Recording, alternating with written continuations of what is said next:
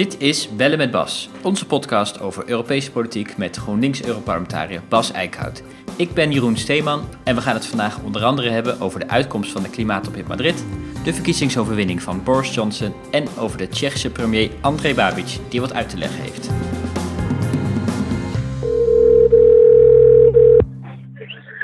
Mijn Bas Eickhout. Hey Bas, met Jeroen. Hey Jeroen. Hey, goed om je weer te spreken. Ehm, er is een hoop gebeurd sinds onze laatste aflevering. Je bent net weer terug van de klimaattop in uh, Madrid, maar je zit er weer in Straatsburg voor een plenaire week van het Europese parlement. Ja, ja ik weet zelf half waar ik ben, maar uh, volgens mij ben ik in Straatsburg, ja. ja. Um, eerst even toch nog over, over Madrid. Um, overheerst nu de teleurstelling dat er na twee weken onderhandelingen er eigenlijk amper een resultaat is?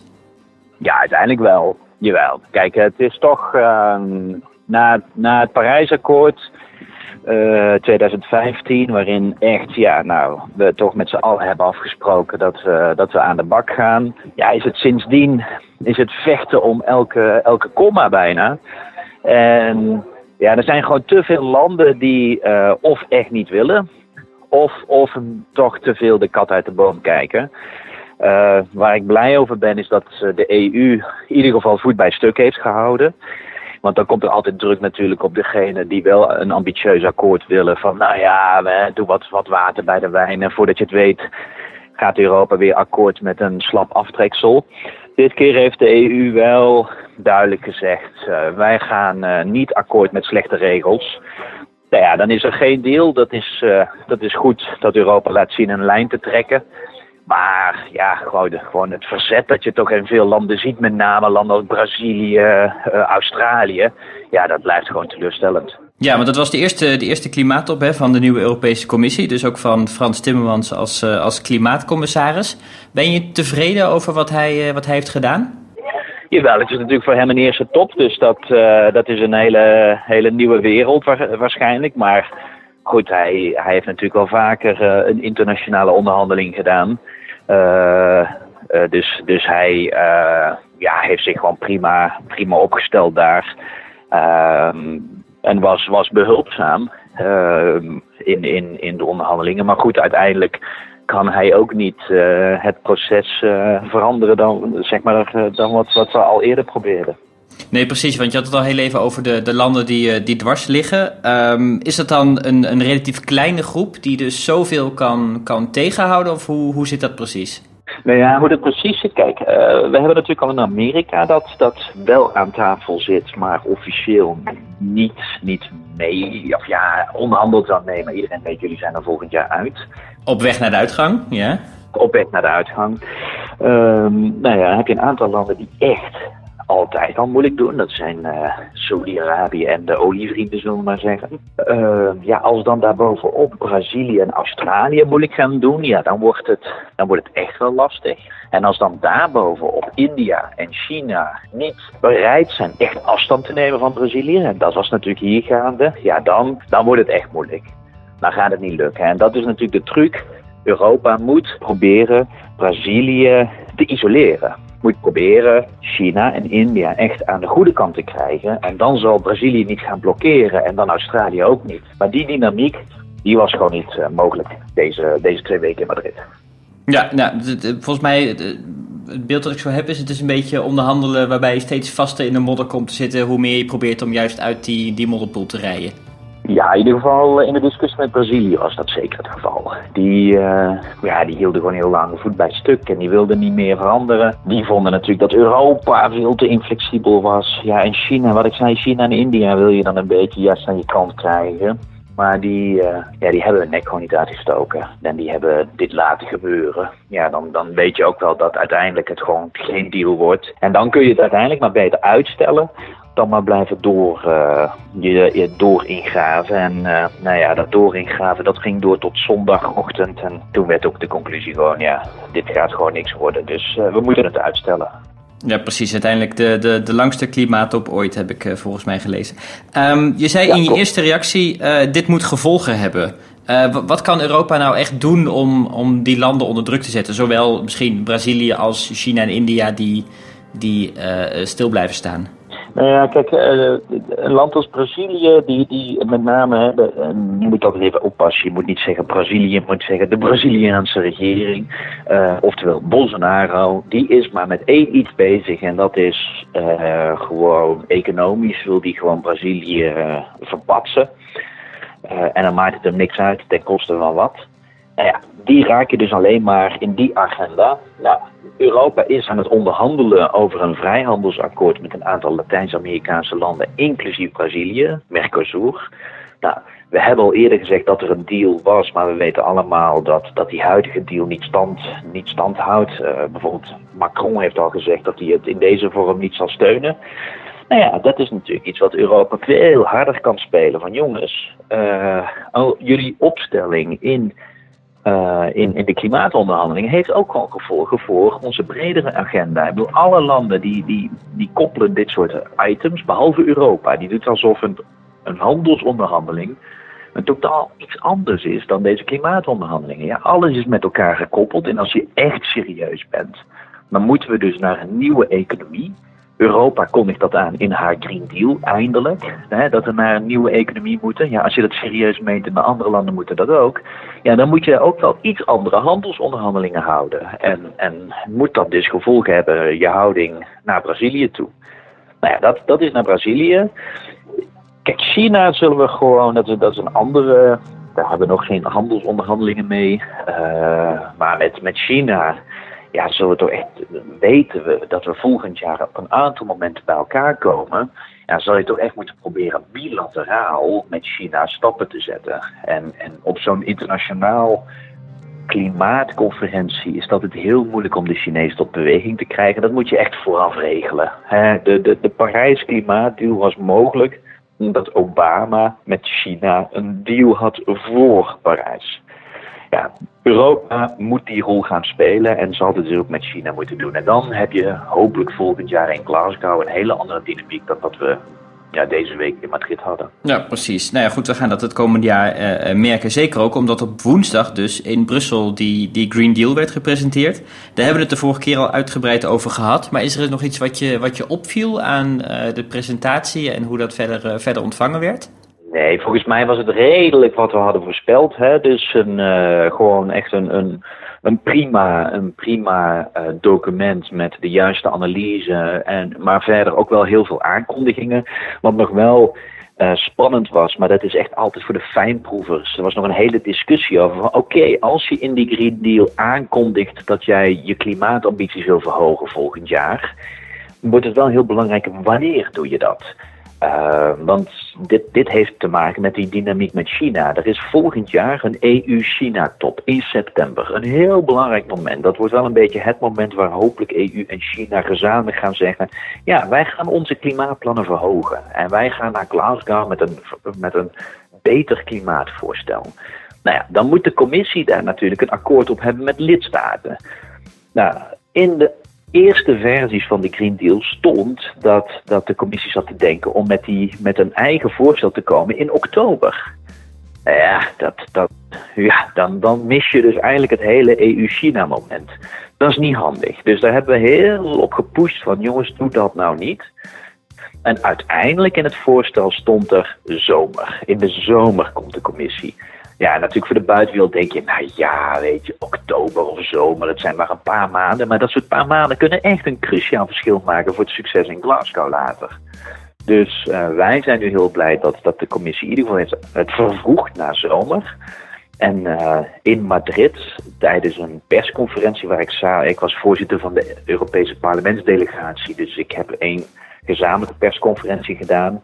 En toen heb ik wel aangegeven van nou, ik hoop wel dat de zomer vroeg valt. En toen heeft Timmermans gezegd dat hij zal proberen juni. Hij heeft zich niet vastgelegd op juni. Maar heeft in ieder geval wel duidelijk aangegeven dat hij gaat proberen juni. Nou ja, dan, dan, dan hebben we hem zo vroeg mogelijk in de zomer. Dan hebben we de meeste kans dat er een Europees akkoord komt, zodat je met de EU-China-top weg tot een, uh, nou, tot, een, tot, een, tot een dynamiek kan komen waar je wat aan hebt. Dus nou, het is grappig dat bij die Green Deal presentatie bij ieder geval zomer hoorde. En dat zal voor de buitenwereld overkomen als, als, als klein bier. Maar ja, voor ons was dit wel een grote verbetering ten opzichte van de, eerste, de eerdere draft die we zagen. Nou ja, dat soort verschillen waren er. Maar voor de rest was het, uh, was het verhaal zoals verwacht. Ja, precies. En uh, dus, nou goed, woensdag dus die presentatie. Donderdag meteen in de Eurotop, waar de regeringsleiders naar, uh, naar Brussel kwamen. Um, wat we eerder al zeiden, hè, want het is nu de commissie die allemaal mooie dingen heeft voorgesteld. Maar goed, we weten, Europa werkt uiteindelijk als de EU-landen en het parlement uh, samen althans overeenstemming vinden om echt beleid uit te gaan voeren. Die Eurotop was een stuk, een stuk lastiger volgens mij. Ja, dat, uh, dat was een heel gevecht. En dit ging nog alleen maar over klimaatneutraliteit 2050. Dus dat is echt wel een, uh, nou ja, dat is een klein stapje in die hele Green Deal. Hè, want wij hebben het continu over het verhogen van klimaatambities voor 2030 hebben we het dan over. Nou ja, op dit moment zijn we nog aan het bakkeleien met lidstaten om een 2050-doel te, te steunen. Uh, maar goed, uh, we kunnen zeggen, deze raad heeft uiteindelijk uh, geconcludeerd dat we klimaatneutraal moeten worden. Maar staat er wel, dat wordt eerst gezegd, dat is zin 1. Maar in zin 2 staat wel dat één lidstaat nog tijd heeft om, om dit echt te endorsen. En daardoor gaat de Raad er weer over hebben in juni 2020. Nou, die ene lidstaat wordt niet bij naam genoemd, maar iedereen weet wie dat is: Polen. En waarom juni 2020? Nou ja, omdat in het voorjaar er hopelijk een deal gaat komen op de meerjarenbegroting. Maar zeer waarschijnlijk gaat die meerjarenbegroting pas echt tot een deal komen zo in juni. Hey. Wat andere woorden, ja, wat een toeval. Dus Polen heeft nu volledig de koppeling gelegd van oké, jullie willen klimaatneutraal in 2050. Dat kan allemaal wel zo zijn, maar dan willen wij dat terugzien in de meerjarenbegroting. En geld voor die landen die daarvoor echt een hele verandering moeten doen. Lees wij zelf Polen. Ja, en dit is dus wel een, een, een opdracht ook aan een land als Nederland, als aan een Rutte wat vind je nou het belangrijkste? Je roept continu dat je klimaatambitie wil, je wil klimaatneutraliteit, hè? Green Deal, prachtig, schitterend, allemaal doen.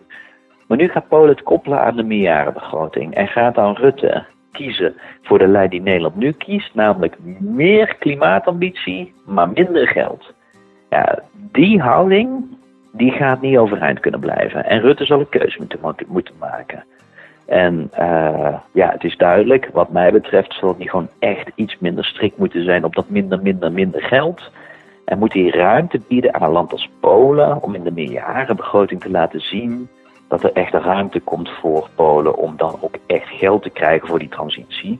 Dat klinkt ook best logisch, want Polen komt ook van, van relatief ver natuurlijk, neem ik aan. Ja, nou, dat is ook zo. Kijk, wij hebben natuurlijk onze kolenmijn al een hele tijd geleden gesloten. En dat was relatief klein. Dat was in de provincie Limburg met name. Uh, en dat was al een heftig, zeker voor, uh, voor die regio. In Polen zitten ze nog op ongeveer 80% kolen. In heel veel regio's. Dus ja, dan kun je natuurlijk zeggen, ja, moet je ook maar doen. Maar je kan wel voorstellen dat een land als Polen dan zegt, ja hallo, 2050, dat is over 30 jaar. Dat, dat, is, dat is wel heel snel wat je nu verwacht van ons. Dus dat Polen, dan koppelt dat aan, dan willen wij ook gewoon Europese steun om ons daarin te helpen. Ja, is ook ergens logisch. En, en wat mij betreft, kijk, wij zijn altijd heel kritisch op het aantal bestedingen van het Europese geld. Nou, als wij die bestedingen nou echt ook zo kunnen maken dat je een regio helpt om minder afhankelijk te zijn van kolen, ja, dan is dat geld ook nog eens beter besteed. Uh, en maar om zo'n deal te krijgen, zul je je gewoon iets anders moeten opstellen. Want als je je alleen maar opstelt, het moet minder geld zijn. Ja, dan gaan de ramen dicht, dan gaat iedereen in de loopgraven zitten. En dat is nu gaande. En dan wordt de deal echt niet goed. Dus Nederland moet uit die loopgraaf van minder geld. En ja, ik hoop dat, dat die discussie nog ergens een keer in de Nederlandse regering gevoerd gaat worden. Zodat we een iets wat, wat, wat, ja, wat, wat, wat wat, wat redelijker standpunt van de Nederlandse regering in Brussel krijgen, dan denk ik echt dat op die meerjarenbegroting nog een goede deal te maken is ook. Ja, nou, we gaan dat zien, want de meerjarenbegroting, uh, dat gaan we zeker de komende uh, tijd nog verder, uh, verder volgen.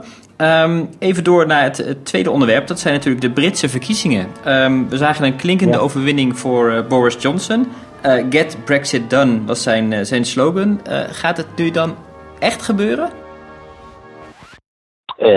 Nou, in ieder geval, de, de brexit gaat nu wel door het parlement. heeft een duidelijke meerderheid. Uh, overigens wel fascinerend om te zien. Hè. Er, wordt natuurlijk gedaan alsof hij een ongelooflijk grote overwinning heeft geboekt. Maar uiteindelijk ten opzichte van Theresa May heeft hij iets meer dan een procent meer stemmen gehaald. Dus, uh, dus hij, hij, heeft, hij heeft eigenlijk hetzelfde gedaan als Theresa May de vorige keer toen iedereen Theresa May aan het uitlachen was. Waar hij vooral in is geslaagd is, uh, is, is, is in, in, in belangrijke regio's waar Labour sterk was, met name Noord-Engeland, daarin te dringen. Dus, dus Labour heeft het goed gedaan daar waar ze toch wel het goed deden en heeft net cruciale stemmen verloren daar waar het wankel was. Dus, dus Johnson, Johnson heeft vooral in de betere regio's goed gescoord, waardoor hij een hele grote meerderheid heeft dankzij dat districtenstelsel. Maar echt heel veel meer stemmen heeft hij niet gehaald. Uh, dus dat is, ja, je kan zeggen, politiek het systeem slim gebruikt. Dat heeft Johnson gedaan. Hij heeft nu een duidelijke meerderheid. Dus ja, eind januari verwacht iedereen, eigenlijk nog zelfs voor de kerst verwachten we gewoon dat het parlement de Brexit-deal zal uh, steunen. En dat betekent dat eind januari de Britten uit de EU gaan. Uh, is het dan klaar? nee, want dit is alleen maar het weggaan waar we een akkoord op hebben. De toekomstige relatie uh, staat nog als deadline eind 2020.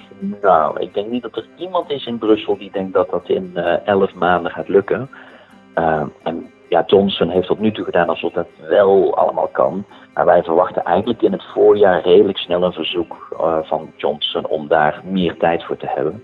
Zodat we ja, vanaf 1 februari 2020 gaan we flinke onderhandelingen krijgen voor de nieuwe relatie met de Britten. Dus de Brexit onderhandelingen zullen een nieuwe fase ingaan. En ik kan je melden, daar gaan we nog, ook nog wel heel veel uh, maanden uh, tijd aan besteden. Ja, en ook interessant hè, als je de, de, de Britse politiek intern uh, bekijkt. Ik bedoel, de, in Schotland hebben vooral de Schotse nationalisten enorm gewonnen. En het referendum voor Brexit was uiteindelijk iets wat vooral in Engeland en Wales gesteund werd, maar in Schotland weer niet.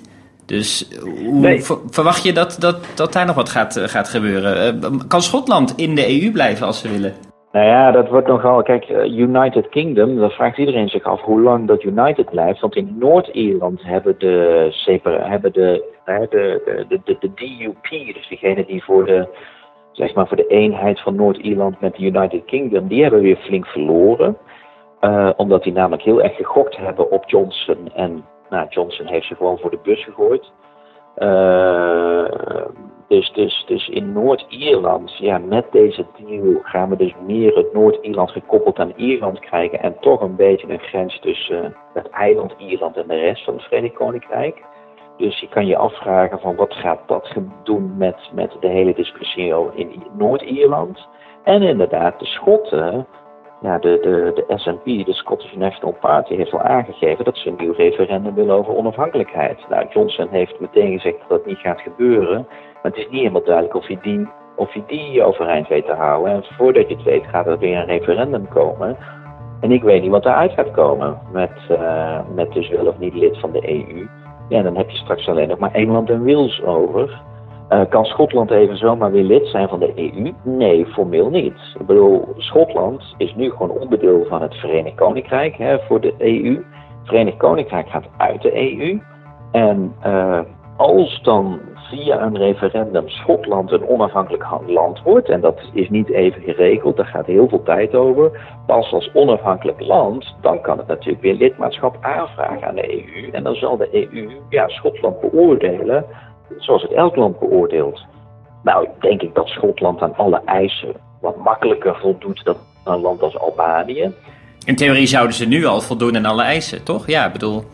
Ja, maar bijvoorbeeld, dan moeten de Schotten ook bereid zijn om de euro te nemen. Want kijk, de EU heeft nu ook wel het gevoel, ja, nu de Britten eruit zijn, willen we ook wel iets minder dat soort in uitzonderingen inbouwen. Dus ja, je gaat dan toch een discussie krijgen over de euro in Schotland. Nou, in die zin, echt, het is niet allemaal meteen geregeld. Maar ja, uiteindelijk, het zou maar zo kunnen dat Schotland dan weer lid van de EU gaat worden. Maar daarvoor zijn we echt nog wel een paar jaar verder. En misschien voor die tijd is het Verenigd Koninkrijk alweer tot nieuwe inzichten gekomen. Je weet het maar nooit. Nee, dat zullen we zien. In ieder geval is nu um, uh, Boris Johnson, althans voor, voor vijf jaar zeg maar, is het parlement nu in principe gekozen. Tenzij zijn regering gaat, uh, eerder gaat vallen. Maar goed, dat, dat weet je nooit. Dat zullen we, dat zullen we zien. Um, nou, tot voorlopig, heeft hij, voorlopig, heeft hij een, ja, voorlopig heeft hij een stabiele meerderheid in ieder geval. Ja, en, en zijn, zijn kandidaten, zijn parlementsleden, zijn ook extra gescreend op steun aan Boris Johnson. voordat ze überhaupt op, de, op de lijst mochten. Dus, uh... Ja, hij heeft een ongelooflijk stevig mandaat. Dus voorlopig uh, is, hebben we er in ieder geval een, in Londen een regering zitten die uh, stevig zit. Ja. Um, Oké, dan nog eventjes uh, vrijdag. Toen um, bleken er toch nog... We hebben het even over het voorstel om uh, investeringen te vergroenen. Daar ben je zelf als, uh, ah, ja. als rapporteur mee, mee bezig is. Terwijl jij in Madrid zat, was er toch nog in, in, in, Brussel weer een vergadering... waar lidstaten hier toch nog eventjes extra naar wilden kijken. En toen kwam er ineens nieuws... hé, hey, er zijn landen die toch nog dwars liggen in dit voorstel. Ja, en we wisten natuurlijk dat we een aantal landen als Polen, Hongarije, Tsjechië, eh, dat we die niet mee zouden krijgen. Maar vorige week bleken dan ook ineens het Verenigd Koninkrijk, uh, Brexit iemand, uh, en Frankrijk dwars te liggen. Dus dat was gewoon te veel. Maar die hebben ondertussen weer een. die hebben maandagochtend vanmorgen, hè, wij spreken hier nu maandag. die hebben alweer een vergadering gehad. En nou ja, de voorstellen die we nu zien komen, klinken toch als, als redelijk cosmetisch. En uh, wij gaan dat beoordelen vanavond, maar mijn inzet zal zijn van nou, deze cosmetische verandering is vooral voor Frankrijk om geen gezichtsverlies te leiden. Kunnen ze zeggen dat ze toch nog wat hebben binnengehaald. Maar uiteindelijk gewoon echt de deal staat als een huis. En eigenlijk is mijn conclusie dat Frankrijk en het Verenigd Koninkrijk vanmorgen uh, naar het goede kant overgelopen zijn. En dat de blokkerende minderheid uh, er niet meer is in de Raad. En dan volgens mij kunnen we eindelijk de deal vieren en kunnen we eindelijk praten over een echte goede nou, taxonomie, dus een raamwerk voor duurzame financiën. En, en dat, is, uh, dat zou dan voor kerst nog een heel goed nieuws zijn, wat mij betreft. Kijk, mooi. Um, ten slotte nog heel even kort uh, deze week. Um, het belangrijkste op de agenda uh, van het Europees Parlement is een debat over de Tsjechische premier Babic. Hij zou als premier ervoor zorgen dat Europese subsidies vooral naar zijn eigen bedrijven gaat. dat lijkt me niet helemaal de bedoeling van Europese subsidies. Nee, en we hebben heel lang over, hè, er worden natuurlijk, uh, we hebben als groene, want we hebben ook onze Tsjechische piraat in onze fractie, maar goed, zelfs voordat we de Tsjechische piraat in onze fractie hadden, hebben we er heel lang als groene voor gevochten, omdat er gewoon heel kritisch naar gekeken wordt. Er zijn allerlei rapporten opgeschreven, we hebben heel lang gevochten voor, zorgen dat die rapporten ook hè, transparant beschikbaar zijn. Nou ja, eigenlijk is het, het, het, het net is zich steeds nauwer aan het sluiten rondom Babic. En het ziet er toch echt steeds meer uit dat, dat zich uh, echt uh, niet aan de regels heeft gehouden. En dat moet gevolgen hebben.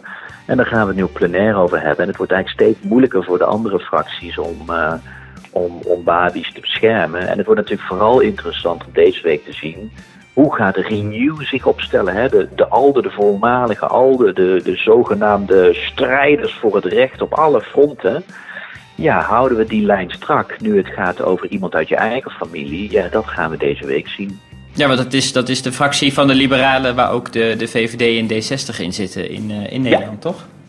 VVD en D66, uh, die zullen deze week toch, uh, ja, toch wat meer duidelijkheid moeten gaan bieden over hun positie. Dus ik, ik kijk met spanning uit. We wachten het debat, debat af. Oké, nou, we zijn, we zijn er doorheen. Um, bedankt voor je, voor je extra info. Um, de komende... gedaan. En dan is dit een beetje laatste voor kerst, toch? Dus dan gaan we elkaar nu een fijne kerst uh, vieren, of niet? Ja, ja zeker. Dat, uh, dat gaan we doen. Um, we spreken oh, en volgens, uh, volgens, de, ja, volgens, volgens mij mogen wij dat niet zeggen, zeggen een aantal mensen. Dus moeten wij fijne feestdagen zeggen, toch? Of fijne winterdagen, hoe moeten we dat zeggen nu? ik zeg oh, gewoon fijne kerstdagen. Ik zeg gewoon fijne kerstdagen. Oké, okay. dus, oké, okay. okay. fijne kerstdagen dan. Oké, vooruit. Fijne week nog. Tot later. Doei. Doei.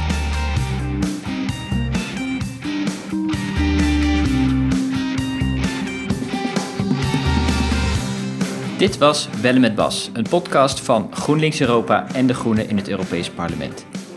Wil je op de hoogte blijven, meld je dan aan voor onze wekelijkse Europa-update op europa.groenlinks.nl/slash update.